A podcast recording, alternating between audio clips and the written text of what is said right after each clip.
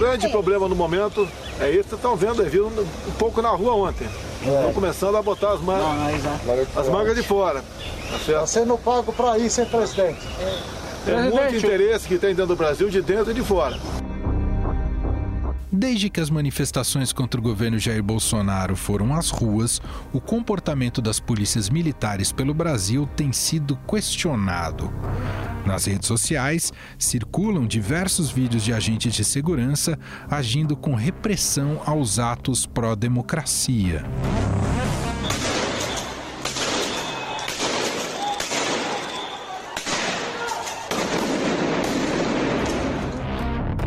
No último fim de semana em São Paulo, policiais agrediram manifestantes contra Bolsonaro após o ato. Gravações mostraram PMs desferindo pontapés e golpes de cacetete contra pessoas que corriam na rua Teodoro Sampaio, em Pinheiros, na zona oeste da capital paulista.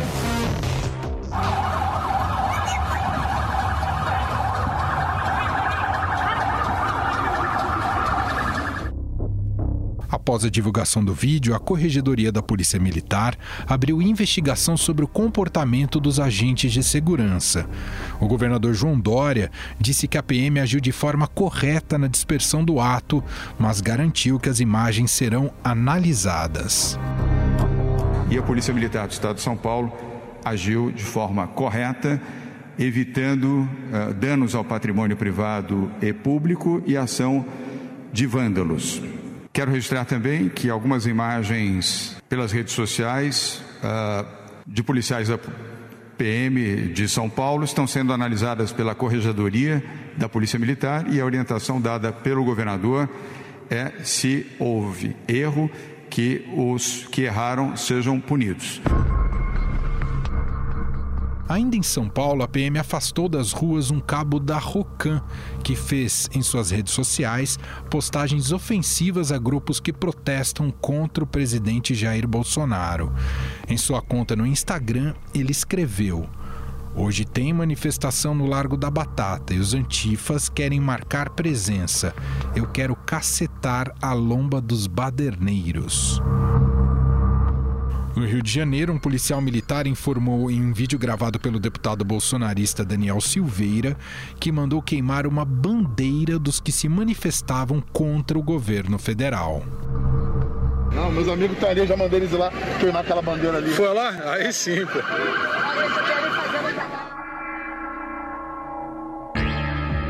Em entrevista ao programa Roda Viva da TV Cultura, o cantor e compositor Lobão, que era apoiador do presidente, afirmou que policiais militares tiveram curso com Olavo de Carvalho, mentor do bolsonarismo. Não pode se esquecer de que o Olavo de Carvalho deu cursos para toda a Polícia Militar e o Otávio Guedes falou: é, deu Isso cursos, é verdade? Deu cursos esse ano. Está dizendo que pode ter uma resistência armada por parte da polícia, como. O Otávio Guedes também hoje de manhã ele falou assim: olha, por uma questão, eles têm a interferência do, da milícia, é na Polícia Militar. E o confronto, que é a rota de colisão, será com a Polícia Militar. E nós tivemos evidências bastante claras que isso é, há, há No Rio de Janeiro de que há aconteceu. um protecionismo desse pessoal. Mesmo programa, o governador do Ceará, Camilo Santana, afirmou que existe uma partidarização da Polícia Militar. O que eu vejo muito na, na polícia, o que aconteceu aqui, é um pouco da partidarização da polícia, é, que não é só no Ceará, que é em todos os, os estados brasileiros. Acho que é um equívoco no Brasil confundir e autorizar que policiais militares façam parte da vida partidária, é, possam retornar para as para as próprias polícias se perder as eleições. Isso é um equívoco muito grande que se construiu ao longo do tempo no Brasil.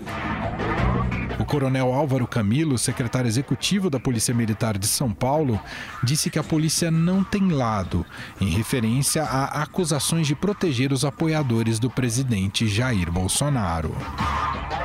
A polícia agiu ali para proteger as pessoas, para garantir o direito de manifestação e da livre né, expressão de todos os grupos, até o ponto que houve a quebra da ordem. Então, tudo isso é lógico, nós vamos acompanhar pelas imagens, as imagens dos próprios manifestantes que acabaram fazendo vídeos, pequenos vídeos e colocando-os na internet, e das imagens da própria polícia.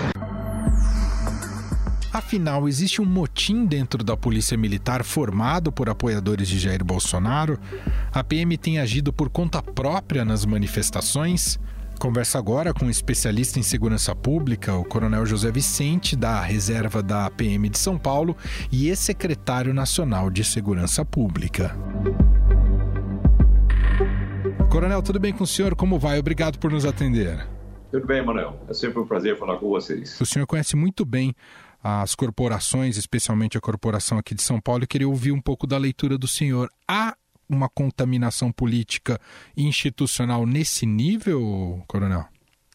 Não, não há. Essa é uma suposição que não tem base nenhuma em termos de fatos com crédito.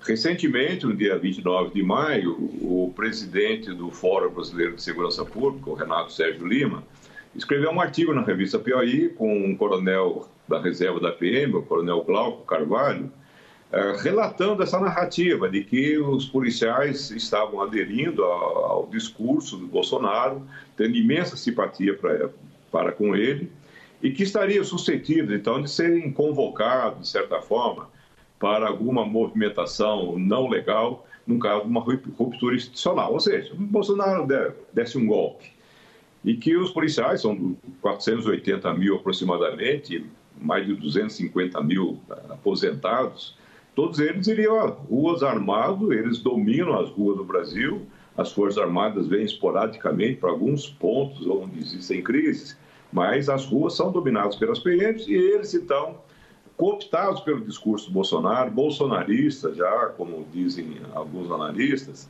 estariam, portanto, como uma massa de manobra, uma mão de obra farta, uma milícia bolsonarista, de certa forma, à disposição para dar continuidade a qualquer proposta de golpe do Bolsonaro.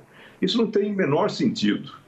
As pessoas juntam poucos fatos e começam a criar grandes locubrações, grandes definições. Esse caso da Paulista, do domingo retrasado, por exemplo, o que aconteceu? Nós tínhamos duas manifestações, uma a favor do Bolsonaro, pouco mais de 200 pessoas, segundo a Polícia Militar informou, ali de fronte à Fiesp, e lá, nas proximidades do MASP, tinha cerca de 800 pessoas contra o Bolsonaro, o movimento antifascista, etc. A polícia estava ali quase 10 horas fazendo um cordão de isolamento entre esses dois agrupamentos, e, de repente, o grupo maior, 800 contra 200, investiu, fez uma corrida contra o grupo menor, poderia haver uma batalha campal ali, um confronto é, muito perigoso. E a PM, nesse momento, como costuma acontecer, usa os instrumentos adequados para isso, que é dissolver essa, essa manifestação, no caso, já perigosa, já ilegal, com o uso dos recursos típicos, que é o uso de bomba, de efeito moral, de gás lacrimogêneo, etc. Não é porque não gostava, daí já interpretaram que a PM não gostava daquele grupo contra o Bolsonaro e por isso jogou bomba contra eles. E por que não dissolveu outro grupo? Não dissolvia porque outro grupo estava em uma atitude pacífica, usando seu direito de manifestação ali, não abusando dele, portanto. Não existe essa ideia de que a polícia estaria com uma neutralidade comprometida porque ela gosta mais do Bolsonaro. Há uma realidade no fato de que os policiais gostam de um aspecto do Bolsonaro. Pela primeira vez, um governante, desde sua campanha eleitoral lá em 2018, colocou a segurança pública como uma grande prioridade, ninguém tinha feito isso ainda, e deu voz aos policiais de várias formas. Primeiro, dando prestígio, tentando mexer, inclusive, na legislação para dar mais proteção aos policiais nos casos de confrontos com morte criminosa, etc., na tal da excludente ilicitude. E outras formas de passar a mão na, na cabeça dos policiais, que de fato são extremamente criticados, como estão sendo agora, e de repente tem uma autoridade que dá essa, esse apoio moral, apoio até tentar com, com mudança de modos legais, é, facilitando a vida dos policiais. Mas ah, esse é um, existe um limite nessas questões do apoio.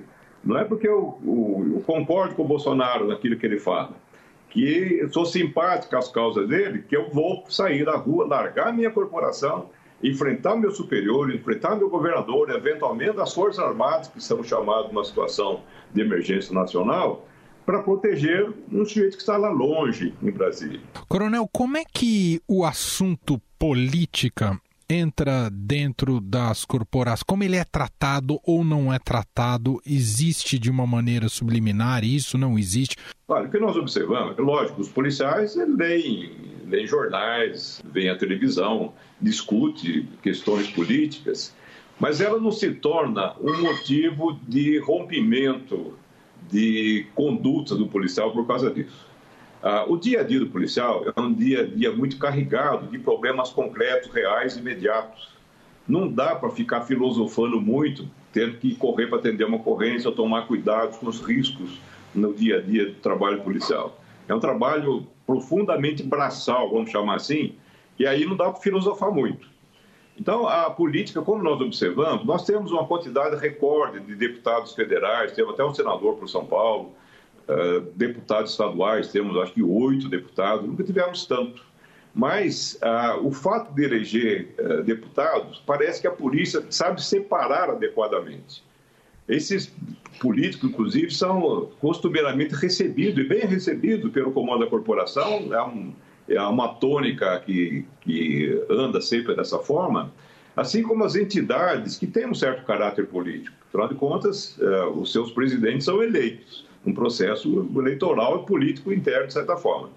Mas eles são recebidos naturalmente pelo comando da corporação, leva suas reivindicações, não há nenhuma animosidade ou atrito com eles. E o que nós observamos é que muitos desses policiais que se tornam deputados, uh, federais, senadores, etc., eles ficam permanentemente tentando jogar para a plateia deles. Mas eles não interferem, não há uma disputa, uma briga qualquer, um conflito dentro da instituição por causa do deputado A ou B, ou oficiais ou sargentos deputados que estejam em partidos diferentes. Coronel, à frente dessas manifestações do lado antifascista, pró-democracia, a gente tem as torcidas organizadas. A gente sabe do histórico das torcidas organizadas de violência, de confrontos com a polícia. Por conta desse histórico, haveria uma espécie de preconceito dentro da da corporação e dos policiais ao lidarem com o, os torcedores, mesmo que agora num papel diferente, né, que não é ali no estádio, não é brigando com rivais? O primeiro aspecto importante é que toda vez que há uma ação em relação a manifestações, os policiais estão sob comando. Né? Não são simplesmente convocados, quem puder apareça na Paulista. Eles têm o coronel, o, o, o tenente-coronel, o major, o capitão, os tenentes, sargentos, todo mundo operando junto. É um sistema treinado e controlado. Não é o policial, ele sozinho, vai querer fazer alguma coisa porque tá, tá bravo, nervoso. Ou porque não, ele é corintiano, não gosta da, da torcida da Mancha Verde. Não é assim que funciona. Ele jogar, arremessar uma bomba, ele precisa de o um comando do sargento, pelo menos, ou do tenente. Não, é, faz o que bem entende. Ele não pega o cacetete e sai correndo atrás de, de alguém da torcida organizada. O que nós uh, temos, né, quem pensa o trabalho policial, é que, evidentemente, o histórico de violência das torcidas organizadas do Brasil é uma verdadeira tragédia, não tem nada parecido no mundo. Mesmo em locais que tem torcidas violentas, como o caso até da Inglaterra, da Argentina. E isso gera alertas para o policiamento, e que ali pode surgir pessoal treinado para confronto. Mas nesses locais, assim como no campo de futebol, o que a polícia faz é uma revista geral das pessoas que vão chegando aos pontos de manifestação. A maioria, certamente, é gente muito boa. E para a polícia, tanto faz se é corintiano, se é palmeirense, se é a favor ou é contra o Bolsonaro. Muito bem, ouvimos o coronel da reserva da PM de São Paulo e secretário nacional de segurança, coronel José Vicente, gentilmente atendendo aqui a nossa reportagem. Muito obrigado pela entrevista, viu, coronel? Obrigado, sempre um prazer falar com vocês. O coronel citou o professor do Departamento de Gestão Pública da FGV e diretor-presidente do Fórum Brasileiro de Segurança Pública, Renato Sérgio de Lima, que escreveu um artigo sobre a influência ideológica nas corporações. E é justamente com ele que conversamos agora. Tudo bem, professor? Obrigado por nos atender. Eu que te agradeço, Manuel. Bom, professor, o quanto as polícias militares poderiam estar é, associadas ao bolsonarismo a ponto uh, de, inclusive, uh, ajudá-lo, talvez, numa tentativa de golpe ou numa tentativa de rompimento com a institucionalidade democrática. Desde a Constituição de 1988, o legislador brasileiro, ou seja, o Congresso brasileiro, não regulamentou o parágrafo 7 do artigo 144, que é o, para... o, o, o artigo que cuida das polícias, que fala o que as polícias, quais polícias existem e o que elas fazem. E o parágrafo 7 seria exatamente dizer o que as polícias fazem, fazem e como fazem. Então, quando a gente olha para isso, as polícias funcionam ainda sobre um regime jurídico, muitas vezes, sobre questões anteriores à Constituição, mas tem, na sua essência, principalmente a Polícia Militar, a ideia da disciplina e da hierarquia como um mecanismo forte de controle. Dito isso, a gente vai para o policial. O policial, na ponta, tem vivido nos últimos anos uma série de tensões e desafios que têm a ver com é, suas condições de vida e, e, e trabalho. É, muitas vezes com dificuldades de equipamentos, com arriscando a vida no dia a dia, é, não necessariamente sendo ouvido, sendo eventualmente preso porque contrariou uma decisão do chefe. Enfim, a gente tem aí uma condição de trabalho é, de salário e, e de vida muito difícil. Quando a gente olha isso, a gente vai perceber que ao longo desses anos a gente foi chocando um ovo da serpente, porque demandas mais do que legítimas dos policiais foram se transformando em demandas corporativistas, ou seja, eu quero melhoria das condições de trabalho, mas a, o Congresso continuava não regulamentando o parágrafo 7 Ao longo dos anos, isso significou o quê? Nós temos, de um lado, uma excessiva autonomização dessas polícias, porque os governantes chegavam e falavam: polícia resolve o problema da criminalidade, polícia resolve o problema da violência doméstica, polícia resolve o dia a dia da segurança pública. E nesse sentido, Emanuel, acho que a gente tem que pensar o seguinte: ao fazer isto, essa autonomização foi criando no policial uma sensação de estresse, de esgotamento, dizendo: mas espera aí, se eu é que tenho que fazer tudo, eu também poderia estar no parlamento, nos cargos eletivos, tomando as decisões a gente vê um primeiro processo de que vai gerando o ambiente atual, que é o ambiente de extrema politização e de tomada de partido de setores majoritários das poli dos policiais. Não é que o governo Bolsonaro está cooptando os policiais para o seu projeto de poder. Uhum. Ele é um projeto de poder desenhado por parcela significativa de policiais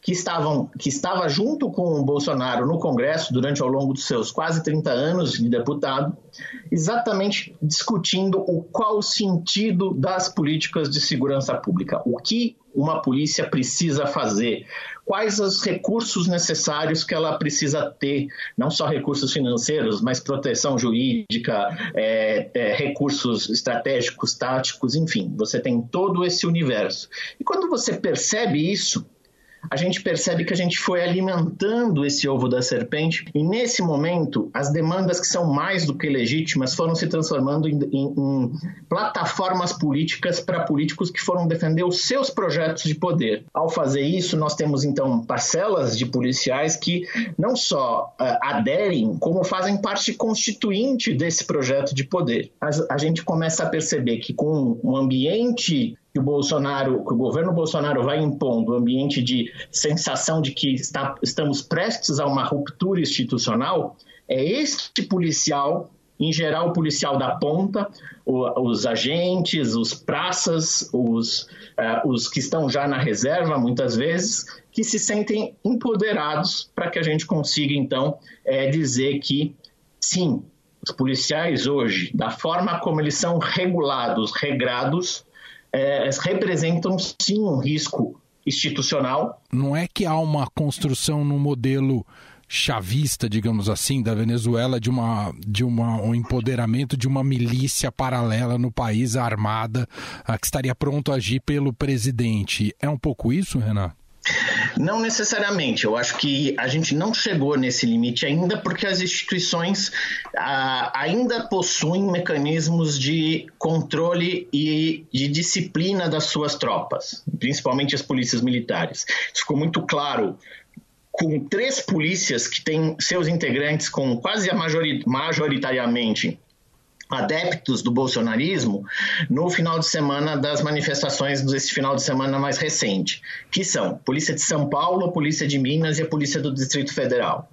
É, as três polícias agiram de forma bastante técnica, de forma bastante competente em controlar sua tropa e desenhar uma estratégia de intervenção que garantiu que polos antagônicos do debate político pudessem se manifestar, mesmo que um dos polos contrariasse aquilo que os policiais achavam certo. Ou seja, o policial na, no limite não, não pode achar certo ou errado, ele tem que ser o intérprete da lei. E se a lei diz que a manifestação pode acontecer, a instituição tem que garantir isso. E foi isso que aconteceu quando, por exemplo, no Distrito Federal você dividiu as manifestações, quando em São Paulo você criou três níveis de interação, polícia, os moderadores, o patrulhamento territorial e a força tática e o choque, cada um numa camada. Em Minas Gerais, uma polícia que, inclusive, o seu comandante-geral acabou de ser escolhido para um cargo importante no governo federal, para ser presidente da FUNASA, saiu da polícia para ser presidente da FUNASA no Ministério da Saúde.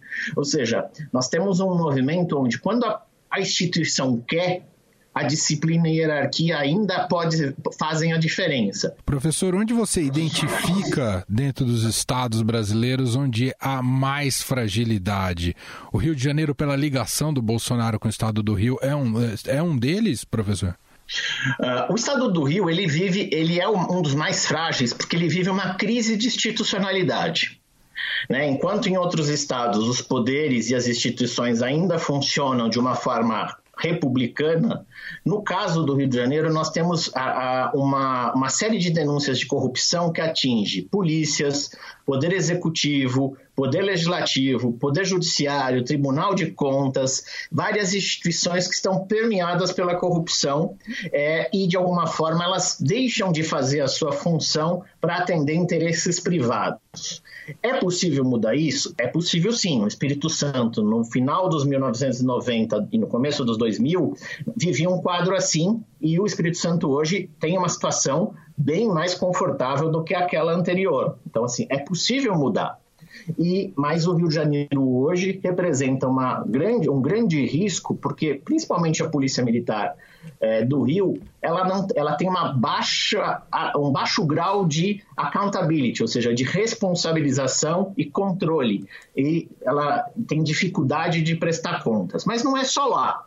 Eu diria que São Paulo vive um dilema, mas São Paulo tem uma institucionalidade histórica, inclusive, muito mais robusta. Nós temos, em algumas situações, Bahia, próprio quadro que aconteceu no Ceará mostra um problema.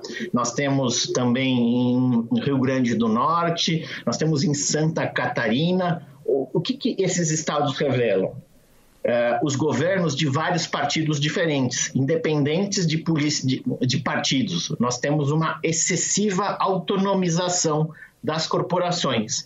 E os governadores têm um desafio de trazer para si o, o, controle das suas polícias. Muito bom. Esse é Renato Sérgio de Lima, professor do Departamento de Gestão Pública da FGV e diretor-presidente do Fórum Brasileira de Segurança Pública, gentilmente aqui atendendo a nossa reportagem. Obrigado, viu, professor? Obrigado pela oportunidade. E agora, para encerrar esse podcast, está chegando ela, Renata Cafardo.